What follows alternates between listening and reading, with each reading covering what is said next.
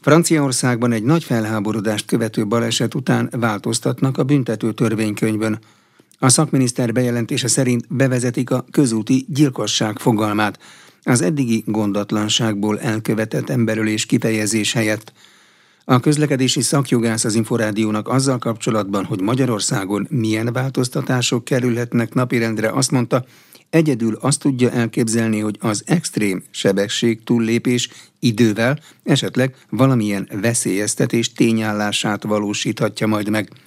Borbély Zoltánnal Farkas Dávid beszélgetett. Mit jelent ez a változás, hogyha a büntetési tétel nem módosul? Ez még várat magára, hiszen a parlamentnek el kell fogadni a pontos törvényszöveget. Az egészen biztos, hogy közötti gyilkosságnak fogják nevezni Franciaországban azt a cselekményt, hogyha valaki ittasan vagy drogos állapotban okoz halálos balesetet. Ennek az előzménye az, hogy egy ismert humorista kokainfüggő volt, és egy balesetet okozott. A balesetben hárman megsérültek, egy apa, egy hat éves fia, és egy várandós nő, akin császármetszést kellett végrehajtani, és sajnos a magzat nem élte túl a balesetet. Ez volt az a felháborító esemény, amely miatt megszólalt a politika, megszólalt a miniszter, és elmondta, hogy mostantól kezdve közúti gyilkosság lesz a megnevezése a büntető törvénykönyvben ennek a cselekménynek a korábban elkövetett gondatlanságból elkövetett emberülés helyett. Ennek a büntetési tétele 1-5 évig terjedő szabadságvesztés, de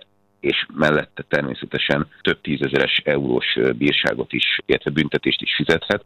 Vannak olyan esetek is Franciaországban, ahol tíz év ez a maximum, és magasabb az eurós pénzbüntetés is. A szabadságvesztés büntetési tételén ezek után könnyebb lehet változtatni, vagy itt még nem tartunk? Én a hírekből ezt nem láttam, hogy a büntetési tétel változott volna. Azt láttam, és ez látható Magyarországon is, hogy az ittas állapotban elkövetett bűncselekmények, vagy a drogos állapotban elkövetett bűncselekmények, amely Magyarországon 1998 után került csak be a BTK-ba, tehát a bódult állapotban elkövetett járművezetés, és az ezzel kapcsolatos esetleges sérülés vagy halál okozása, de csak akkor, hogyha a befolyásoltság megállapítható Magyarországon. Az ittas járművezetésnél Magyarországon elegendő a 0,25 mg per liter ezrelékes levegőalkohol, és az 5 g per liter ezrelékes véralkohol koncentráció fölötti alkohol mennyiség, tehát nem kell már a befolyásoltság. Itt is Magyarországon az ittas járművezetés és a, a bódult állapotban elkövetett járművezetés bizonyos tekintetben a szándékos cselekmények sorsát osztja, hiszen mind az ittasság, az önhibából eredő ittasság, mind az önhibából eredő bódultságot nem lehet gondatlanul elkövetni. Erre például Magyarországon például a végrehajtási fokozat, illetve az, hogy ez büntett és nem védség. Tehát szándékos bűncselekménynek minősül akkor, hogyha például halált okozó ittas elművezetés büntettét valósítja meg valaki, ez 2-től 8 évig terjedő szabadságvesztés Magyarországon, mint ahogy a halált okozó bódult állapotban elkövetett járművezetés büntetési tétele is 2-től 8 évig terjedő szabadságvesztés. Németországban most született nem olyan régen ítélet, mégpedig emberülésben, mert ott ugye Mord néven nevezik az emberülést, ahol egy szintén egy gyorsulási versenyel kapcsolatban 170-nel, 170 km per órával belerohantak egy terepjáróba, amelyet egy nyugdíjas vezetett, és a nyugdíjasnak esélyesen volt a túlélésre. Éppen ezért nem olyan régiben született ítélet, ahol tartó szabadságvesztés szabott ki a német bíróság, amely gyakorlatilag a szándékos emberülésnek minősítette ezt az esetet, amikor 170 km per órával belerohantak ebbe a terepjáróba, tehát mordnak minősítette a német büntetőbíróság. Ez is egy nemzetközi példa, és ugye Németországban az illegális gyorsulási versenyek kapcsán bekövetkezett haláleset már önmagában egyébként az illegális gyorsulási verseny is bűncselekménynek számít a német jogban. Itthon milyen változásokat tart elképzelhetőnek? Milyen változtatások lehetnek napirenden? Itthon egyetlen egy változtatást tartok elképzelhetőnek, az extrém sebesség túlépés valamilyen veszélyeztetési tényállást valósít majd meg. De ez pillanatnyilag nem így van. Magyarországon önmagában a 170 km per órával haladás nem jelent veszélyeztetést, természetesen a köznapi értelemben igen, csak akkor valósít meg közúti veszélyeztetést, hogyha a veszélyre a szándékosság is kiterjed. Tehát valaki szándékosan akar valakit veszélyeztetni. Ez a közötti veszélyeztetés, és hogyha ennek a talaján alakul ki a halálos ö, eredmény, akkor beszélünk halált okozó közötti veszélyeztetésről, amely 5-től 10 évig terjedő szabadságvesztéssel fenyegetett. Major Robert rendőrezredes már régóta mondja azt, hogy ezek az extrém sebességtúlépések, mondjuk a háromszoros sebességtúlépés, vagy a négyszeres, vagy adott esetben a 150 feletti sebességtúlépés a városban, ott, ahol mondjuk 50 km per óra megengedett sebesség, önmagában egy távoli veszélyt hoz létre, még hogyha a konkrét veszélyre a szándéka nem is irányul. Ettől függetlenül, hogyha valaki ilyen extrém sebességtúlépéssel megy, akkor az elképzelhető, hogy valamilyen veszélyeztetési tényállást meg fog valósítani, hogyha jogszabálymódosítás mellett dönt a jogalkotó. Ettől függetlenül a magyar BTK kellően szigorú, és hogyha valaki halálos közötti baleset gondatlan okozásának védségét követi el, az 1-től 5 évig terjedő szabadságvesztéssel fenyegetett. Ez olyan, mint a gondatlan emberülés. Pont pontosan ugyanaz a büntetési tétel egyébként Németországban is, és Franciaországban is.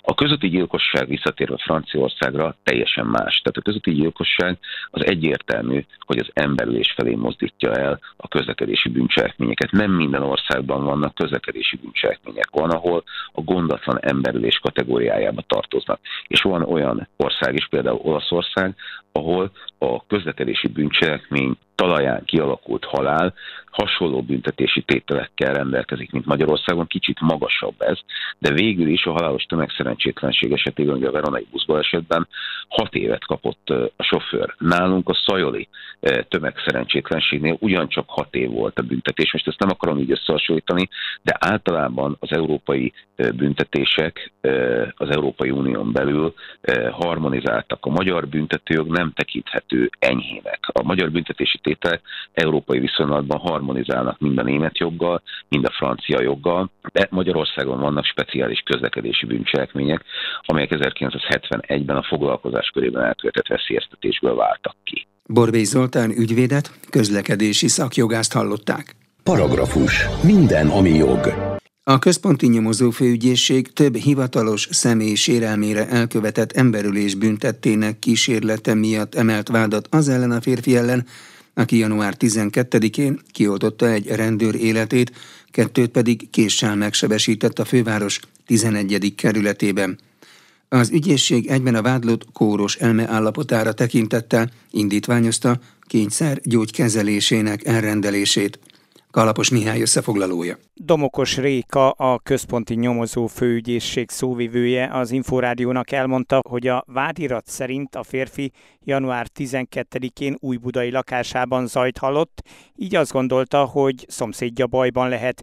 Mivel a szomszéd nem nyitott ajtót, a vádlott betonbontó kalapácsával betörte az ajtó zárszerkezetét, bement a szomszéd lakásába, majd távozott is. A lakók értesítették a rendőrséget, de a vádlott maga is bejelentést tett. A bejelentésekre két rendőri egység érkezett a helyszínre, akik felmentek a szomszéd lakása elé. Itt a vádlott megmutatta, hogy ruházatában tart egy 17 cm penge hosszúságú kést, melyet a rendőrök el is vettek tőle. Amikor intézkedés alá vonták és megpróbálták megbilincselni, a vádlott veszélyben érezte saját életét, és a rendőrökre támadt. Észrevette, hogy a dulakodás közben a földre került az a kés, amit korábban tőle elvettek a rendőrök. Ezt magához vette, és annak érdekében, hogy a rendőröket megölje, több szúró mozdulatot tett mindhárom rendőr irányába. Domokos Réka elmondta azt is, hogy a férfi melkason szúrta Bauman Pétert, aki ennek következtében hősi halált halt.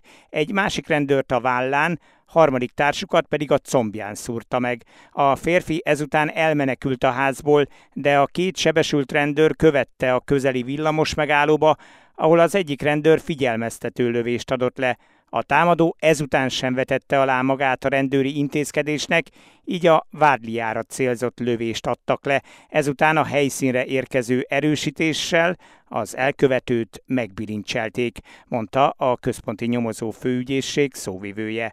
Terdik Tamás rendőrvezérőrnagy, Budapest rendőrfőkapitánya a sajtótájékoztatón cáfolta azokat a véleményeket, hogy a tapasztalat hiánya vezetett volna a tragédiához, ugyanis a hősi halált halt rendőr 10 éve, a szolgálatparancsnok 20 éve, harmadik társuk pedig 33 éve szolgált, illetve szolgál. Az ügyészség a vádlott kóros elme állapotára tekintettel indítványozta a férfi gyógykezelésének elrendelését. Fürgy Pál, központi nyomozó főügyészt hallják. Az igazságügyi elmeorvos szakértő megállapította, hogy a vádlott a cselekmény elkövetésekor az elmenüködés olyan kóros állapotában szenvedett, amely képtelenné tette arra, hogy cselekménye következményeit felismerje, illetőleg, hogy a felismerésnek megfelelően cselekedjék. A központi nyomozó főügyész szerint a rendőri intézkedés nem csak jogszerű, hanem arányos, sőt emberséges volt.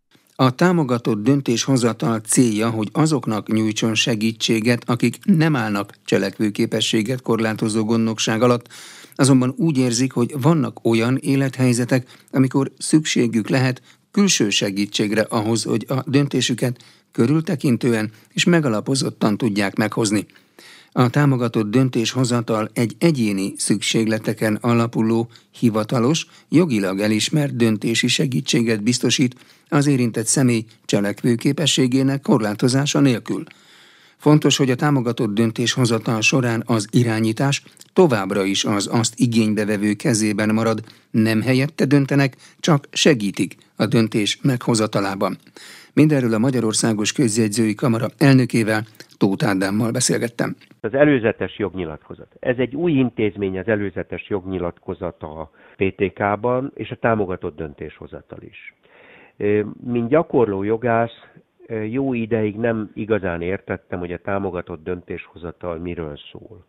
Hiszen itt cselekvő-képes személyeknek rendelnek, vagy jelölhetnek ki egy másik személyt arra, hogy amikor amikor ő neki valamilyen döntést kell hoznia, ez lehet egy akár egy, egy energiaszolgáltatóval kötött szerződés is, ilyen esetben segítik őt, ebben nagyon sok minden benne lehet, mert, mert benne lehet az, hogy a, eljárnak a, a, a szolgáltatónál, de benne lehet az, hogy tanácsokkal segítik az adott szemét a döntéshozatalban. De bocsánat, ez egy meghatározott személyi körnek szóló intézmény? Nincsen ennyire pontosan definiálva a, a PTK-ban, egészen pontosan, hogyha, hogyha olyan kisebb mértékű csökkenése van a belátási képességének egy adott személynek, és ez ugye eléggé meg, nem pontosan meghatározott fogalom, hogy segítségre szorul.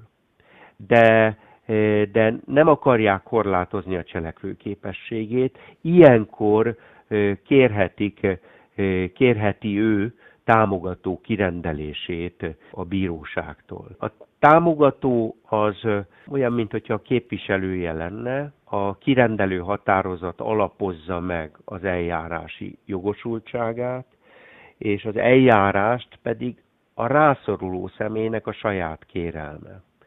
És itt ez egy nagyon nehéz kérdés, hogy hol húzzuk meg azt a határt, hogy ki az, aki rászorul a támogatóra, és ki az, akit már korlátozottan cselekvőképessé kellene bizonyos ügykörökben nyilvánítani. Az elmúlt tíz évben nagyon kevés támogatott döntéshozatali kijelöléssel rendelkező személlyel találkoztam, talán kettővel, hárommal, de ez egy működő jogintézmény, tehát valószínűleg van egy olyan pont, ahol, ahol tényleg elmennek a bírósághoz, és segítséget kérnek, mert ha nincsen ez a kirendelő határozat, akkor minden esetben meghatalmazással tud csak eljárni az a személy, akit felkérek, hogy menjen el az energiaszolgáltatóhoz, hogy vegye át a levelet, ami nekem jött a postám. A bíróság határozata pedig feljogosítja a támogatót arra,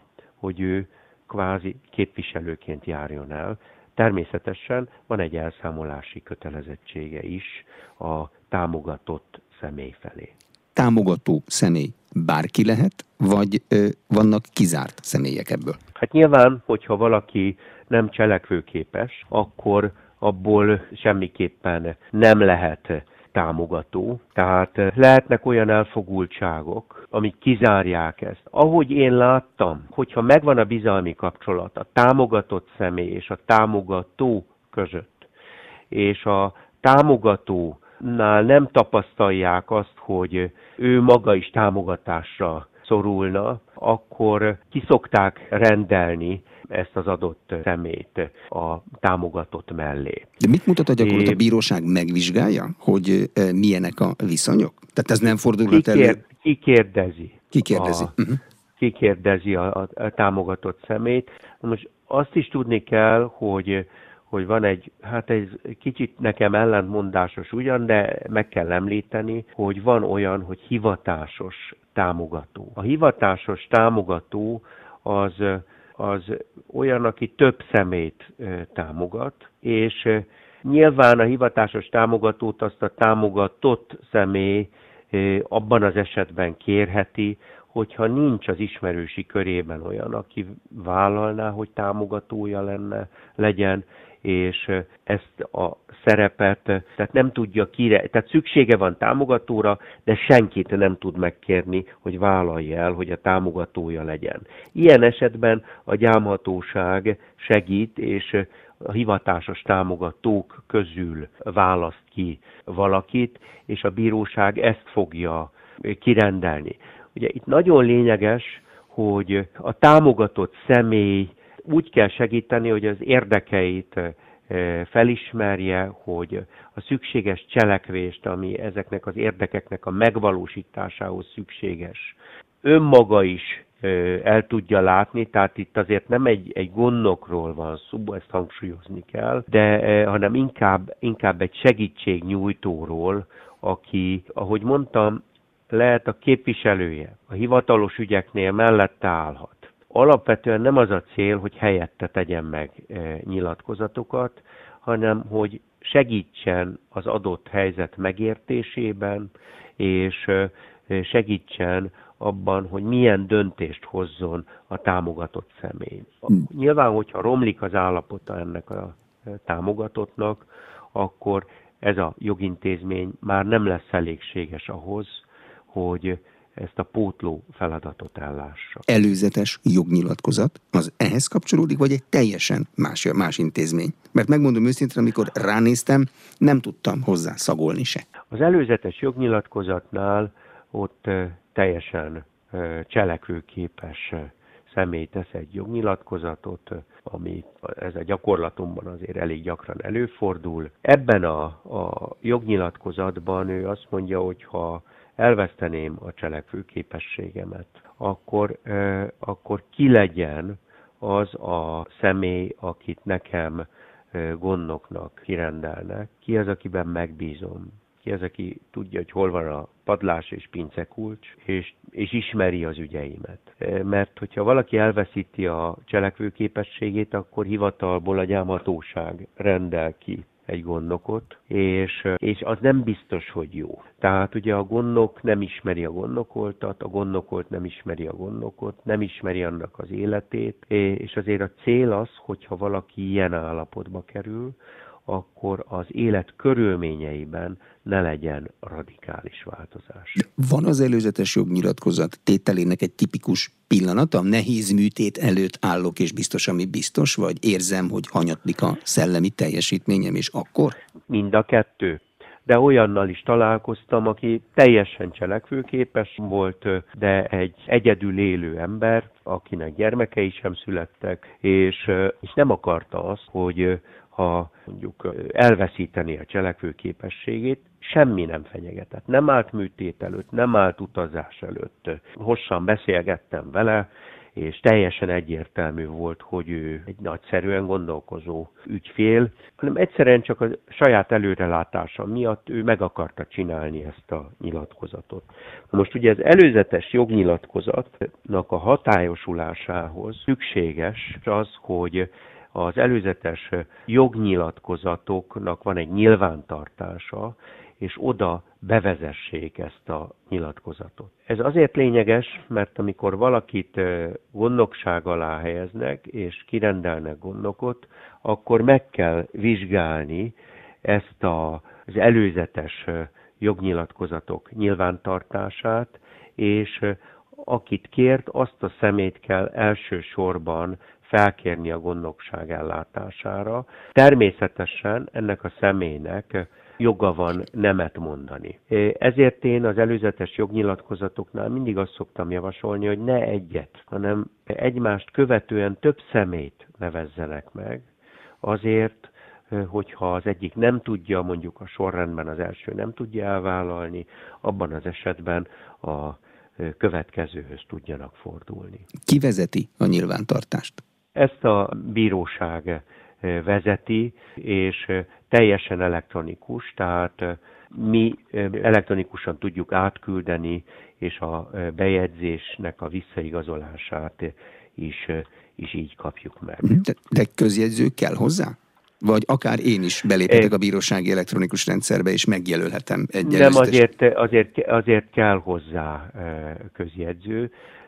A maga a nyilvántartás az egy centralizált rendszer, az Országos Bírósági Hivatal vezeti. Alapvetően a nyilatkozattevő az, aki hát felvilágosítást kaphat róla, és mind ügyvéd, mind közjegyző az előzetes jognyilatkozatot be tudja jelenteni ebbe a nyilvántartásba, ami a lényeg, hogy otthon két tanú előtt ilyen nyilatkozatot semmiképpen nem tudunk írni. Tehát ehhez egy jogi szakemberhez kell fordulnunk, és ennek a szakembernek kell eljuttatnia ebbe az OBH által vezetett egységes nyilvántartásba.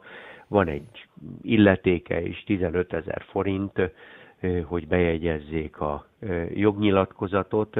Az hozzá kell tennem, hogyha valaki meg akarja változtatni a jognyilatkozatát, az akkor újra be kell fizetni ezt az összeget, tehát a változtatás nem ismerik csak azt, hogy visszavonja a nyilatkozatot, és egy új nyilatkozatot helyez el a nyilvántartásban. Rendnek kell lenni.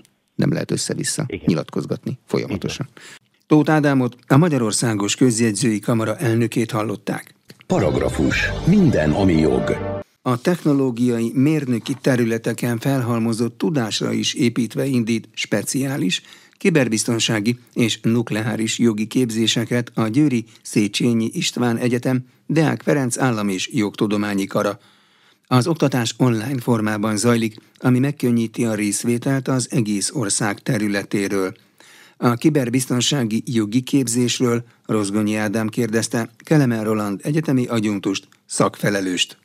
Két irányból közelíteném meg. Egyik oldalról nagyon jól mutatja, hogy mennyire égető probléma az FBI-nak a tavalyi évi jelentése, ami kimondja azt, hogy az elmúlt 3-4-5 évben körülbelül négyszeresére emelkedett a, a kárösszeg az, ami a kibertámadásokból ered, ami ma már olyan 6 milliárd dollár összeget tesz ki a, ami körülbelül 2025-re 10,5 milliárdos lesz. Az egyik, ami okán ez nyilván akut probléma, hogy gazdasági károkról beszélünk, itt anyagi jellegű károkról beszélünk, ami, amit őre fel kell készülni, aminek az elhárítására fel kell készülni. A másik oldalról pedig nyilván az egyéneket is rettentő módon veszélyezteti az adat ha már az egyik legfontosabb, és hogyha az adatok biztonságáról beszélünk, akkor ez rendkívül fontos, mert mindenféle adatunk veszélynek van kitéve, és ezeknek a megóvása ez mindenkinek saját elemi érdeke. Úgyhogy abszolút úgy gondolom, hogy aktuális és akut a helyzete, és ezzel már nem csak, hogy azért kell foglalkozni, mert hogy majd valamikor lehet valami, hanem ez egyszerűen látható az, hogy ma már mindenkinek az adata és mindenkinek a, a vállalkozása az veszélynek van kitéve. A kérdés az, hogy mikor fog ilyen támadást elszenvedni adott esetben egy vállalkozása vagy az állam, mert hogy ez nem csak egyéni, nem csak gazdasági, tehát nemzetbiztonsági kérdés is a kiberbiztonság. És egy egyetemi képzés során mire van lehetőség, mit lehet elsajátítani tanulóként? Tehát itt, itt konkrétan a, a mi szakunk esetében, ami most fog indulni, itt a jogi oldalára világítunk rá a kiberbiztonságnak, itt a kiberbiztonságot tágértelemben értelmezve, nem csak a hálózatbiztonságra, hanem az internetbiztonságra is fókuszál, és megmutatja azt, hogy milyen általmakról szó, adott esetben intézményi vonalon, és emellett pedig megmutatja, hogy milyen jogi környezet van, és milyen jogi szabályozások vannak ezen a területen, akár a nemzetbiztonsági vonalon, akár Európai Uniós nemzetközi jogi vonalon, akár hazai szabályozás tekintetében. Erre készül, erre, ez, e, ilyen típusú tudást ad át ez a képzés, hogy a jogi oldalát és magát egy ilyen átfogó ismeretrendszert adjon. Nem hacker képzésről van szó, nem informatikai képzésről van szó, hanem tipikusan a jogi oldalát ismerteti meg a hallgatókkal a kiberbiztonságnak. És ezzel a tudással ö, hogyan lehet elhelyezkedni a munkaerőpiacon, vagy egy kiegészítő, inkább kiegészítő képzésről van szó? Ugye ez egy posztgraduális képzés, egyfelől egy szakjogászi, másfelől pedig egy egy jogi, egy, ilyen jogi képességet, tudást adó képzést a, másik típusú. Egyfelől kiegészítő jellegű, nyilván a jogász szakmának esetében egy kiegészítő jellegű, de hozzá kell tenni, hogy ma már az Európai Unió szabályozás egyre inkább olyan irányú megy, hogy mindenkitől elvárja azt, aki valamilyen felelős pozícióban tevékenykedik, hogy valamiféle tudással rendelkezzen kiberbiztonság területén, a, a hálózatbiztonsági irányelv, amit tavaly karácsony előtt fogadott el az Európai Unió, akkor lépett hatályba, ez kifejezetten kimondja, hogy az érintett szereplők, akik érint a szabályozás, annak a vezetőiknek és rendelkezni kell kiberbiztonsági képességekkel, ezen túlmenően pedig folyamatosan képzéseken kell nekik és a, a munkavállalóiknak is részt venni, mivel olyan infrastruktúrákhoz tartoznak, amely az állam, a gazdaság és a társadalom működése szempontjából kiemelt. Ez pedig nyilvánvalóan át fog menni munkaerőpiaci oldalra is, hiszen inkább keres akkor majd az adott munkáltató egy olyan embert, aki már rendelkezik ilyen tudással, és esetlegesen azt csak fejlesztenie kell, mint sem egy olyan munkavállalót vesz fel, akinek még ezeket a tudásokat, ezeket a képességeket fel kell vennie, ezeket még, ezekkel még nem rendelkezik. Úgyhogy nyilvánvalóan az évek során ez egyre inkább felértékelődik, de mivel ma már, ahogy mondtam, hatály van ez, a, ez az irányelv, és Nyilván az átültetése hogy a magyar jogban megtörténik, ez, ezzel itt is elvárt lesz minden területen, amely ez érint, és ha megnézzük a NIS 1 és a NIS 2 közötti szabályozási különbséget, óriási mennyiségben nőtt az érintett infrastruktúráknak, intézményeknek a száma, és ez látható módon majd, hogyha tovább megy az Európai Unió ebbe a szabályozásba, akkor nagyjából minden vállalkozás a hosszú távon ki fog ezt terjedni, hiszen mindenki valamiféle módon csatlakozik ehhez a digitális térhez. Mennyien tudnak ezen a képzésen egyébként majd pontosan részt venni, mikor indul és mik a ugye, jelentkezésnek a technikai feltételei? A technikai feltételek azok a Széchenyi István Egyetem honlapján megtalálhatók, igazából egy online jelentkezést, ahol küldeni kell az ott megjelölt dokumentumokat, a szakjogászra nyilván jogászi végzettségűek, a, a szakokleveles pedig bármilyen alapdiplomával rendelkező jelentkezhet. A képzés az online képzés lesz, tehát meg egyszer, egyszer amit tapasztaltunk van ezeknél a posztgraduális képzéseknél, hogy ahogy a munkához és nyilván már a munkavilágából érkezők vesznek részt ilyen típusú képzéseken, egyszerűbben tudnak részt venni az ilyen képzéseken, hogyha ez online képzések, mi pedig a pandémia időszakában felkészültünk arra, hogy az ilyen képzéseket le tudjuk folytatni, úgyhogy ezt a kettőt tudjuk így ötvözni, és ennek okán ez egy online képzés lesz. Igazából felső határa a jelentkezőknek nincsen, hál' Istennek már azt látjuk, hogy van annyi jelentkezőnk, hogy szeptember 1 biztosan elindul a képzés, és várjuk a további jelentkezőket, egészen augusztus végéig lehet jelentkezni a képzésre. Nyilván újdonság eleje van, tehát nem tudom, mik az előzetes várakozásaik. Hát az előzetes várakozásaink nyilván az, hogy a képzés elinduljon, fusson, és minél, egyre inkább minél több hallgatónk legyen ezen a képzésen, mert az ilyen típusú képzések tőlünk nyugatabbra már folyamatosan zajlanak, mi egy kicsit ebben el vagyunk maradva, mert a, ez, az, ez a képzés az első, első Magyarországon. ilyen típusú képzés, ilyen jogi típusú kiberbiztonsági képzés itthon a felsőoktatási palettában nincs. Úgyhogy az az elvárásunk nyilván, hogy a, ezt a magyar piac is észrevegye, és, és lássák azt, hogy egy olyan tudást kaphatnak, ami, ami az itthon kuriózum, viszont nyugat, nyugaton már ez alapvető elvárás tud lenni, mert én egy Fulbright ösztöndíjjal voltam Amerikában, ott, ott már számos ilyen képzés fut, akár online és akár rendes, hagyományos módon. Itthon is szükség, véleményem szerint pont az előzőek okán szükség van erre. Reméljük, hogy a piac is ezt fogja mutatni. Kelemen Roland egyetemi agyunktust hallották. Paragrafus. Minden, ami jog. Jogi magazinnal legközelebb egy hét múlva jelentkezünk. Munkatársam Rozgonyi Ádám nevében is köszönöm figyelmüket, Exterde Tibor vagyok.